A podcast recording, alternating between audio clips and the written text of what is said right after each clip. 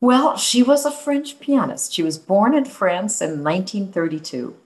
And it became evident, I guess, in within a few years that she was a phenomenal talent, a, a prodigy of the highest order.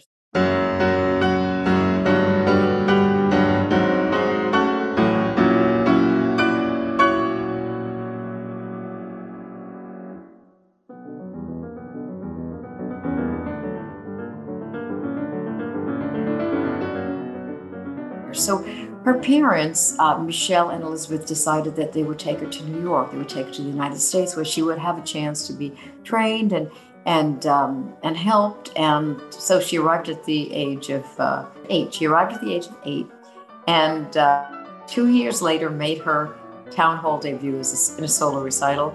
And then one year later, at the age of 11, played with the New York Philharmonic. I mean, this was obviously a woman who was just a, a child who was just um, unbelievable. And I think even the Times has said something like, um, Claudette Sorel is in the front rank of American pianists, and she was only 11. so this was, was really quite something.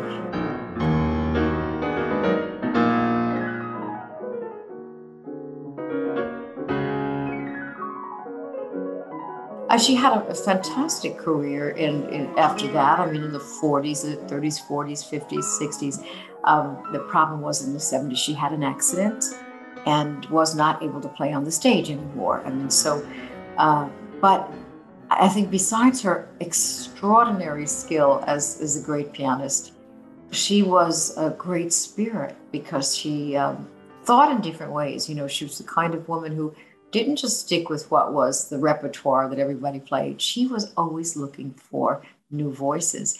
And she all of her life talked about how grateful she was to her adopted country who helped her. So she tried to repay that debt by playing a lot of American music.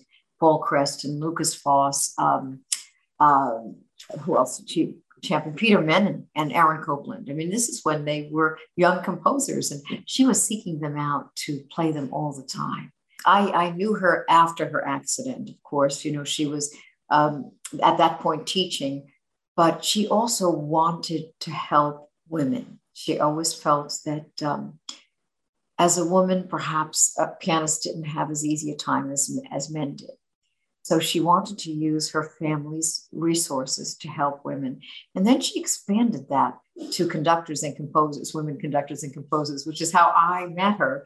She sought me out and and I was truly still at school. I was at the very, very beginning of my conducting career and, you know, clueless really. But um, she wanted to know what it was like for a young woman trying to forge a conducting career. And, and she spoke to composers and she asked me to be on her advisory board, which also was, you know, it was a big shock to me as someone who, you know, was just really just a student. Um, but she was very inspiring because she would talk about these things, about how she could help and extremely generous to people who needed help. And um, uh, I, I remember how, how uh, she never gave up. She was the kind of a force of force of nature, really. Um, and I admired that about her, and also her her uh, her strength. You know, she was very petite. She was a very tiny lady. Uh, when you listen to that CD, those CDs, you will never believe that because the kind of power she achieved on the piano was something incomprehensible.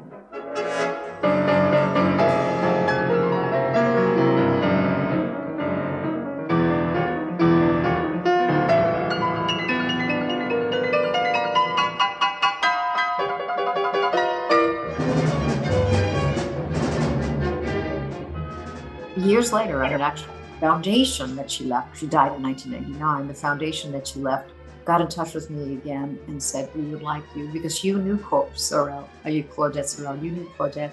Um, and uh, we'd like to have you help us try and find new ways now of you using her resources in the way she would have wanted. So we talked about it for a long time, and I think it, it was it was decided that the best way we could help women right now is women composers because they were the sort of the voices that were still you know not heard and not encouraged. And so a lot of those uh, grants now are going to women composers and i'm really living women composers. I'm really happy about that. JoAnn Falletta is music director of the Buffalo Philharmonic Orchestra. She's also one of the founding members of the Sorel Organization Advisory Board. We're speaking on the occasion of a re release of recordings by the pianist Claudette Sorel entitled Claudette Sorel Rediscovered. The pianist, educator, author, and philanthropist is clearly an inspiration to you and many others. I read about New York Times music writer Allan Kozinn describing her artistry at its best with music that demanded delicacy and lyricism, but also one that included difficult contemporary works. Does that is that kind of a description that speaks to you? she never shied away from anything difficult. It was a challenge to her, and she she she did it. I mean, she climbed those mountains. But she also was a very poetic player as well, strong and poetic, um, and always open-minded. And you know, that's something all of us should be. You know, so I try and emulate her in terms of uh, you know finding new music because that's that's partly what what made her so unique in in the world and and she loved to teach too. She, uh, especially after her accident, she had the accident um, uh, in the seventies. Um, she worked for uh, uh, with a lot of love for a long time at SUNY Fredonia, the State University of New York at Fredonia, which is a fantastic music department. She headed the piano department there, and she, part of her legacy is is a piano competition for young for young uh, people. Uh, that they they are sponsored by by a gift from the from the foundation. So uh, she was active in so many ways. She was tireless.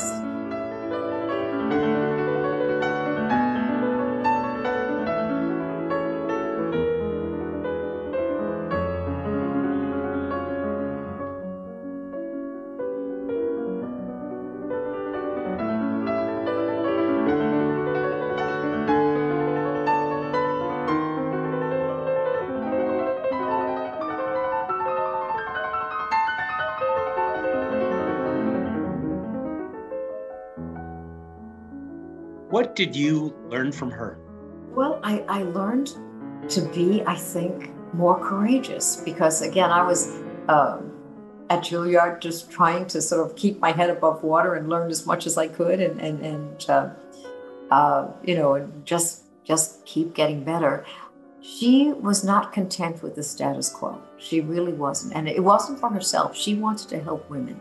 She had had a very successful career uh, and would have continued it had it not been for the accident. But she saw other women that were not were not as lucky as she was, and I thought that was so generous of her to try and help them. And uh, um, she that that implanted this sense of of of changing things. And I think when I had the opportunity to uh, do some unusual things, like work with the Women's Philharmonic, I worked with them for ten years, and it was an orchestra that only played music by women and um, she was very happy about that. I mean, because it was those were voices that were forgotten.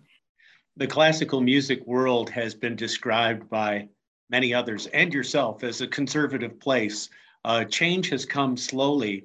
Have you seen change for the better, especially as it relates to your goals and the goals of Claudette Sorel and her hopes and beliefs and dreams?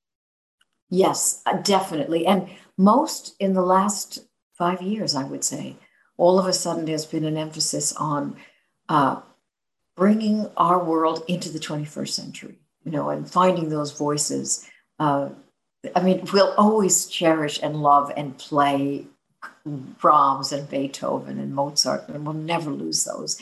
But but we're living in a very different time, and we need to embrace that time. And I think that all of a sudden in, in this century, we're waking up to that that that possibility, that uh, that great adventure of discovering that music, and also going back to people who were unjustly neglected. And there's a lot of composers of diversity who found that their music was not played, was not championed, and uh, redress that because there, there's some so much great music. Claudette Sorel is the new re release of classic recordings by the pianist, educator, author, and philanthropist. I've been speaking with JoAnn Falletta, music director of the Buffalo Philharmonic. Thank you very much for your work, Maestra Falletta, and for continuing the work of Claudette Sorel. Thank you, Peter. It's been great to talk to you. Thanks. For WRCJ, this is Peter Whorf.